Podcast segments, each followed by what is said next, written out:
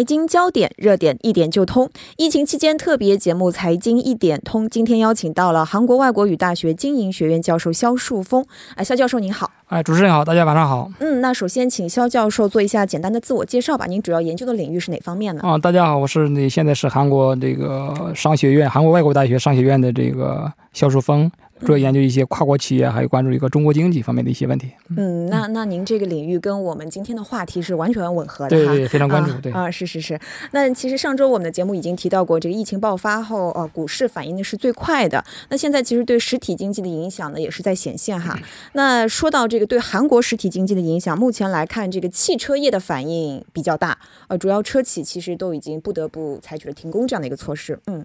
能不能介绍一下？对我们说，目前受这个新冠疫情的影响，可以说是中国汽车线束工厂呢无法完全的这个正常运转。嗯嗯，但是据我了解呢，就是说，截止到目前，在这个政府和一些企业的多方努力之下呢，以昨天为基准呢，这个中国汽车线束零配件工厂当中啊，有四十家当中呢，有二十七家。啊，已经恢复了这个生产，所以说这个部分货物呢，目前也已经发往这个韩国，所以说解决了韩国整车企业的一些燃眉之急。韩国几大汽车制造企业呢，将陆续按计划恢复生产，啊这是还是非常有希望的。嗯，那您刚才说是提到这个限数这样的汽车零部件哈，对，那它因为这个限数零部件的去供给，呃，就是出现一个中断而停工，那是不是说它其实本身在这个零部件管理上也存在一个就是？怎么说？这个怎么说？呃，进口多边化这么一个能力的不足呢？对此次疫情对韩国这个这个汽车这个整车厂商的影响呢，的确是把韩国这个汽车零配件啊过度依赖中国生产的问题呢是暴露出来了。嗯，所以说中国作为这个目前世界工厂呢，积累了不可忽视的这种竞争力。啊，东南亚这些地区呢，其实，在这些企业在这个品质啊、一些交货的稳定性呀，还有这个设计技术水平方面呢，其实很难一下子能够取代中国工厂。嗯，啊，据我了解，目前有百分之八十七的韩国汽车这个零配件电线这个电线书呢，是依赖中国生产的。而且根据韩国这个进出口的统计显示，这是就是二零一九年，有就是去年。呃，韩国汽车用这个零配件啊，进口额呢大约是三十八点六亿美元，但是其中有十二亿美元都是从中国进口的，可以说占比呢达到百分之三十一以上。可以说，这在一定程度上是加大了这个韩国企业的一些风险，就是对中国市场依赖度比比较大。所以说，这个韩国企业还是需要具备一些全球供应能网的这个供应能力，进行这个多元化，这样才能啊避免这个停工停产的一些潜在危机啊。嗯，是这样。那您刚才也提到了说，这个其实东南亚。国家目前的这个技术能力还是无法在短时间内赶上中国的。那我们也知道，武汉其实是全球汽车工厂最密集的一个地区，啊，有着最全的这个供应链。那能不能具体给大家来介绍一下呢？对我们说，这个武汉是中国这个 汽车行业一个举足轻重的城市，啊，汽车呢是这个武汉连续近十年来的第一大这个支柱产业。在中国这个汽车产业主要城市当中，这个武汉的汽车产这个产业产值呢位居第六位。嗯啊，其实武汉说不仅拥有一些我们说一些很有名的这个我们这个品牌就不具体不具体说，有些乘用车呀，还有这个日本日本的一些汽车呀，还有这些有就是这个中外合资的一些汽车品牌。嗯，除了这些汽车制造商之外，还有一些啊，就是说非常有名的全球顶级的大约五百家这个汽车零配件这个企业。所以说，它的产品几乎涵盖了我们说汽车需要的发动机啊，还有这个变速箱、底盘呀，还有这个车身电子，还有这个内部的装饰、玻璃这些主要的零配件。所以说，武汉是非常一个重要的汽车啊，这个整车厂商，还有这个零配件啊，他们一个重要的这个生产和这个运这个这个需求这个这个运输中心，可以说是一个。嗯嗯，确实具有这个很难被其他。国家或者地区短时间内取代的一个地位哈，那那其实您刚才也是提到说，呃，一些货物已经从中国运发往韩国了，那是不是说韩国车企能够很快的恢复生产呢？啊，其实这个韩国车企能否这个？步入正轨呢，我们要看一下疫情的这个发展情况。嗯嗯，我看了这个目前这个疫情的情况，就说以今日为基准呢，这个确诊病例达到五万九千多人，接近六万了。嗯，是的。啊，这个虽然我们说这个疑似病例大幅缩减，还有这个治愈病例也有所增加。但是还没有看到这个疫情被彻底平息的一个迹象啊！我们说，尤其这个武汉，我们说刚才说一个汽车零配件还是一个重要的一个生产中心，嗯，好像武汉是一个重灾区啊，这个疫情的重灾区。所以说，如果韩国车企的零配件这个供应商在武汉啊，可能是需要再等些日子啊，这些这些无法完全的恢复生产。但是如果这个它的韩国企业的这个供应商在这个疫情不严重的中国其他地区，嗯嗯这个随着这个国内陆续复工复产呢，啊，最长一周内这可能会有可能就会全部恢复啊，这是有可能的。嗯，那就完全取决于这个车企的供应商，它对对处在哪个地区了对对哈。嗯，那么其实韩国媒体我们看到很多报道都已经在担忧，这个除了汽车以外，还会出现一个多米诺骨牌的效应，比方说像显示面板、电子、半导体这些产业都带来影响。那其实我们看到之前有报道说，韩国部分半导体工厂在中国国内的工厂也已经停工了，那么一些零部件企业也是受到了影响。那这个情况您觉得怎样呢？呃，我我感觉确实受到了一定影响，但是这个担忧呢是没有必要扩大的。啊，我嗯们说这个目前韩国的半导体、显示器以及电子产业对中国制造的依赖度呢是并不是很高。哦，反过来说，其实很多都是韩国往中国市场进行出口，所以说这次疫情本身给这个韩国的半导体和显示器产业带来的影响呢是十分有限的。但是这次疫情可能会让中国的，比如说我们说智能手机啊、嗯嗯一些电脑这个服务。务器这些需求放缓，这些产业的韩国出口呢可能会出现一定的这种变化，可能会出现一部分减少，短至少短期内是这样的。嗯，也就是说，这个影响其实是反向的，不是中国对韩国，而是韩国可能会就是不是说呃，对韩国会受到这个中国。的需求减少的影响而出现一些放缓，嗯，那么其实我们刚才说那么多，可以看到这个韩国其实是受到这个这次中国这个世界工厂停摆影响最大的一个国家之一吧。看到有报道也是这么评论的，对，确实是我们说这个从制造业来看，其实与发达国家相比呢，中国制造业具有这个技术这个实力上不断的上升，嗯，而且它的这个生产要素呢，这个成本非常的低，它具有这些优势，所以说很多跨国企业都选择中国的供应商。以汽车制造为例呢，中国汽车生产量，我们说。在零三年的时候，它占全球汽车生产量的比重是百分之七点三，但这个比重到了二零一八年就上升到百分之二十九点二，所以是个相当快，是非常的突飞猛进。所以说，疫情导致中国生产的减少，相关产业和国家受损程度，这个就会受到一定的影响。所以这这个程度主要取决于不同的国家以及产业是否存在中国产品的替代品。啊，所以说这次韩国制造业之所以受这个打击比较大，也是因为没有及时找到这些中国产品的替代。嗯，那这里想想问您一个问题，就是其实看到很多中国国内的媒体也是在担忧说，呃，本来其实就已经因为这个贸易保护主义的抬头嘛，所以大家都已经是在寻找这个多边化，也就是说您刚才提到的这个进口多元化的一个趋势，在往那个方向发展。那么会不会因为这个疫情是促使加快这些海外企业去？呃，寻找这个中国产品的替代品呢？对，但是有些企业，比如说这疫情啊，还有这个中美这个之间的一些摩擦，可能导致一些企业在夹缝当中很难生存。确实有这个这种想法，就是开辟一些什么韩国，就像韩国新新南方政策啊，还有寻找一些东南亚，包括其他的一些新兴市场。但是是还是比较困难的。我们说，目前中国这个经济的对全球的贡献度。啊，一般都维持在百分之三十以上。啊，比如说中国如果经济啊出现停顿的话，那全球经济就会受影响。所以中国市场不是说你想离开就离开，想不依靠就不依靠的，因为它的它的作用是在那摆着的啊。嗯，也就是说，也是需要像这些东南亚国家，它的技术能够赶上中国。对，一是市场，二是技术。中国它是一个发动机，你这个发动机出问题，它会影响全球，所以并不是很容易能够替代的这个机这个这个发动机这个作用。哦，是是是。那我们也是看到今天这个美联储主席。也是表表示说会关注这个新冠肺炎对美国经济的影响。那看来其实全世界的经济都会受到这个中国经济停摆的一个影响哈。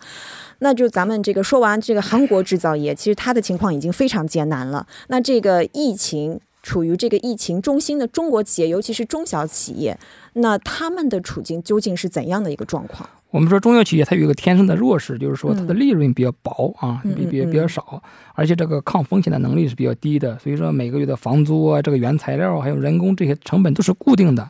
所以说停工停产对他们的来说可以说是雪上加霜的一个问题。嗯，事实上不只是一些餐饮业，还有这个中小旅行社、酒店，还有中小制造业企业都受这个影响。这个疫疫这个疫情的影响比较大一些。主要困难就是说它营收卖卖不出卖不了东西，所以营这门都关了，所以卖这个营收会减少。还有这个缺乏这个运营资金，还有一部分就是这个租金税费这个负担比较大，所以都是中小企业面临的一些比较现实的问题啊。嗯，那其实。就是中国的中小企业，就大部分都是民营企业啊。那其实，在之前中美贸易摩擦的时候，这些中小企业已经遭遇了一个非常非常大的一个冲击了。那这次疫情是不是会让他们那个处境更加恶化呢？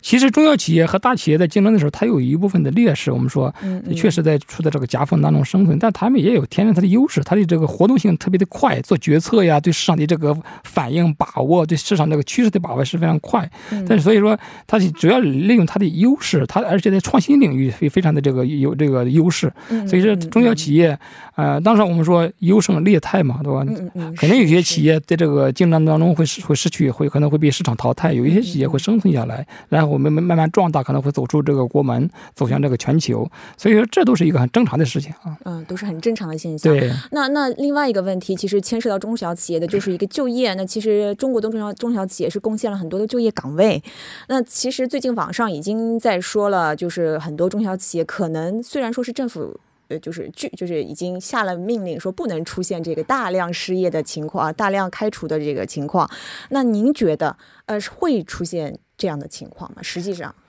啊，有些企业可能因因因为这个，我们说刚才遇到一些，就比如资金方面的断裂了啊，资金嗯还有这个营营收减少了，这个税金税负也比较大了，所以可能会遇到困难，不得不不裁员，或者是关闭一些生产线。嗯，但是说这可能在这方面需要政府进行资进行支持，但是我们说单靠政府去支持，这个效果是非常有限的。啊，所以说需要这个政府和民间企业呢齐心合力啊，共同来对抗这个疫情的负面影响。嗯所以说，尤其嗯我们说，为了防止这个内需消费心理的萎缩现象，尤其是我就卖不出去，就是就是消费消费萎缩的一个一个一个反应。所以说，这个政府呢，应该根据这个市场的变化迅速反应啊，动用一些比如说积极的一些宏观呀，还有一些微观的这种经济扶持政策来提振这个经济的信心，消费上去了，这个生产就会就会就会这个运运转起来，就会进行一个良良性循环。嗯所以说嗯比如说我们说一些减税降费呀，还有一些下下调利率呀，还有一些加大这个中小企业的一些资金支援这些措施，啊，另一方面中小企业也要进行自救，不能总是把这个都都放在这个所有的期望都放在政府这一面，自己也要进行自救啊，尽量减少一些损耗和损失。比如说，可以这和这个房东啊啊适当的来协议，减少一些租金或者推迟一些租金这个租金的这种支付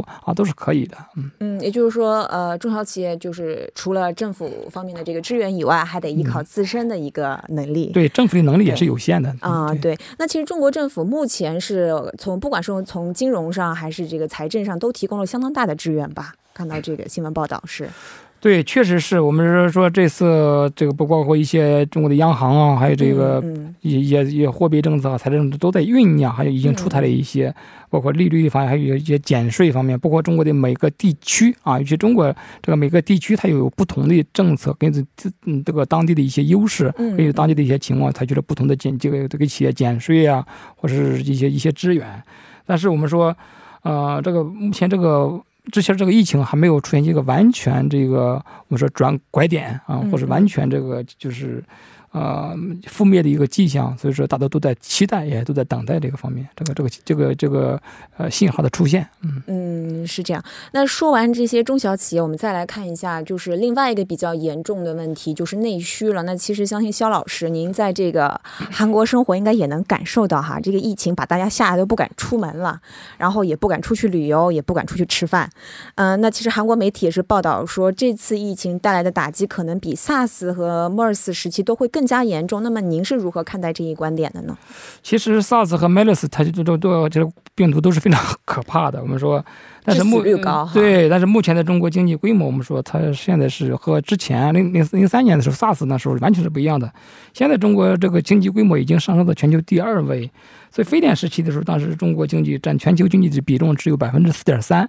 那这个二零一九年是这个比重，就经济总量这个比重是百分之十六点这个三，说是数倍。所以这个新型冠状病毒这个疫情让中国患者与日俱增。我们说今今年一月份这个确诊人数就超过了当年这个非典，嗯这个嗯 SARS 啊，嗯还有这个嗯是 MERS 啊，中东呼吸综合症这个病毒感染的人数啊，只有是一月份就就超过了当年的这种记录。所以鉴于中国经济在全球经济中所占的比重，比这个当年非典的时候还有这个 MERS 的时候呢，都要大的很多，所以中国疫情对全球经济造成的这种打击程度呢，可能要比 SARS 我们说非典还有这个中东呼吸综合征当时还要大一点，因为中国它经济占占的这个地位，这比重是越来越高，越来越重要了。嗯嗯嗯。那您觉得，咱们看到这个呃，其实韩国总统文在寅今天也是亲自跑到这个市场去慰问这个商户哈。对。那您觉得应该采取哪些措施才能有效的来提振这个消费呢？让大家这个。恢复我愿意出去买东西的这个这这种意愿。我们说修复消费心理呢，是需要一个过程。韩国政府应该动用一些积极的宏观和微观的经济扶持政策啊，表现出强大的这种振兴经济的意志啊，让消费者。对本国的经济要有信心啊！从搞活经济，还有提高这个居民收入入手，鼓励企业和员工共同来度过这个难关啊！尽量减少一些辞退员工的这种现象发生啊！尽量让企业就忍一忍，有困难可以忍一忍，让着力消除一些经济主体的不安心理。还有这个预计在这个疫情平息之后，这个消费者心理会逐渐恢复的啊。嗯嗯。而在韩这个中国人必须也要恢复，可能要再恢复一些签证业务，可能现在签证业务就有些这个停了。是的。还有中韩民间的一些交往正常，还有一些疫情平息，这几大要素齐备的情况之下呢。这个在韩的中国人可能也会迎来一个啊，比如就业方面、生活方面一个春天。目前也是存在一定的困难。那那那那，其实就是真的是这个市场，特别是中韩两国经济关系太密切了，真的是一损俱损，一荣俱荣哈。那其实 另外就是一个比较严重的问题，就是您刚才也提到这个在韩中国人的这个问题啊，因为这个市场需求萎缩了，所以肯定会出现这个在韩中国人就业方面的一些问题吧。对我们说，这个目前韩国政府采取了禁止湖北省中国这个中国人这个入境这些措施，但是韩国也目前也国内也存在一定声音，就要求把这个范围扩大到中国全境。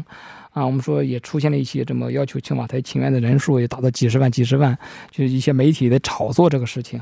啊，其实我们说这个韩国国民对雇佣中国人也是存在一些不安情绪，有些人可能去饭店啊还有打工啊，或者是去去吃饭，有的时候都不敢说汉汉说汉语了。所以说，呃，可能就是，但是我这种声音是少数人，但是我正常情况下不会这个影响这个正常的就一些啊就业啊还有生活，基本上不会受一些这个大的影响。但是啊，其实不光是中国人在韩国一些就业方面存在一定困难，其实韩国的整个的青年，整个的人都在遇到困难，尤其在这个疫情这个比较严重的时候，大家都是避免这个啊一尽量的不出门，尽量的待在家里。相信我们这个疫情啊会很快的过过去，但是一定要防止有一些这个别有。用心的人呢，就是会煽动啊，散发一些不实的这种这种谣言啊，那有可能会挑起一些民族之或者是这个经济的一些情绪。我感觉，尤其这个留学生啊，尤其有的可能一些动机不纯的人可能会挑拨。我说这种一定要这个警惕的，其实。嗯，是的。刚才肖老师您说的一点让我特别有感触的，就是其实韩国的这个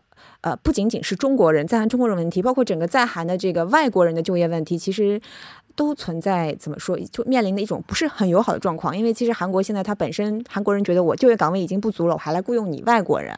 啊？那您觉得这个看这，您对这个问题怎么看呢？你觉得从韩国这个目前它的人口结构的方面啊，还有这个劳动力减少这个方面，您怎么看待这个问题？其实包括一些韩国的政客啊，包括我们说。啊，有个别的人也发表一些民粹哈，说民粹主义，啊是是，发表这声音啊，这在任何一个国家其实怎么说，其实归根结底，其实就是一个金融危机下的一个阴影，这个阴影还没有退去，就大家都比较困难。大家困难的时候，可能就无法无法全顾及，只能啊先顾顾自己啊。但是这我们说经济是一个全球化的一个问题，大家有些困难需要大家共同的面对。你不可能这你不可能因为这个就歧视某一个某一个这个民族或某。一个国籍的这是不同的，一定要有这种包容的主义。而且韩国的整个的文化还是还是很友好的。韩国基本上，我们说那些刚才发表那些，其实都是一些，比如说一个。个别的啊，个别的分析不是主流啊。嗯，不是说那那就是从您个人的这个角度来看，您觉得就是呃，您来韩国那么多年，这个在韩国的一个工作环境或者呃有没有变得就是越来越好呢？这样的感受？其实我们说韩国，我觉得它也是个市场经济嘛，对吧？是市场经济就优胜劣汰，还是靠自身的实力，企业也好，个人也好，你要想一个公平的啊，想一个竞都要竞争？这都是竞争，其实都是一样，全球的竞争，韩国也在。竞争，中国也在竞争，也从提高自己的这种实力，不能总是靠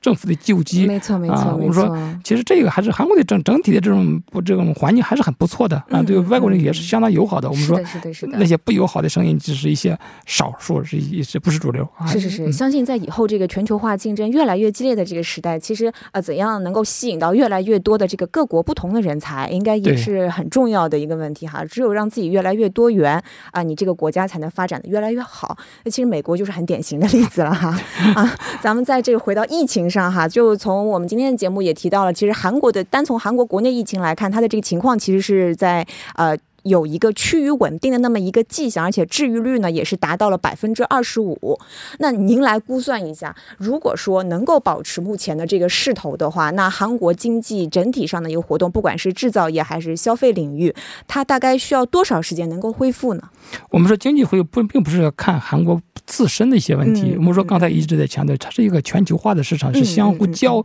交叉的，是相互影响的。所以说，韩国这个整体的经济，这个是这个下下面这个好好这个这个整体的这种基基基层面嗯是如此，是不是向好？是什么时候开始向好？要看整个疫情的发展和控制的这种状态。嗯所以说嗯，我刚才我们说，中韩他们之间的相互依赖程度很高，我就是这个贸易伙伴啊，还有一些投资啊，都是这个比重都是非常大的。刚才说我们说以零部件对韩国的汽车厂商也产生非常重要的影嗯响。嗯这个都是要看整个，我们说这个病毒是这个全球这个整个人类的一个一个敌人，大家要共同面对。所以说，呃，大家要看要看这个未来这个疫情啊，什么时候出现拐点，什么时候进行平息，我们也看关注这个疫情的这个整个的局势。嗯嗯，那那那就是从这个韩国它本身的这个消费市场来说呢，会不会先能够提振一点点这个消费者的心理呢？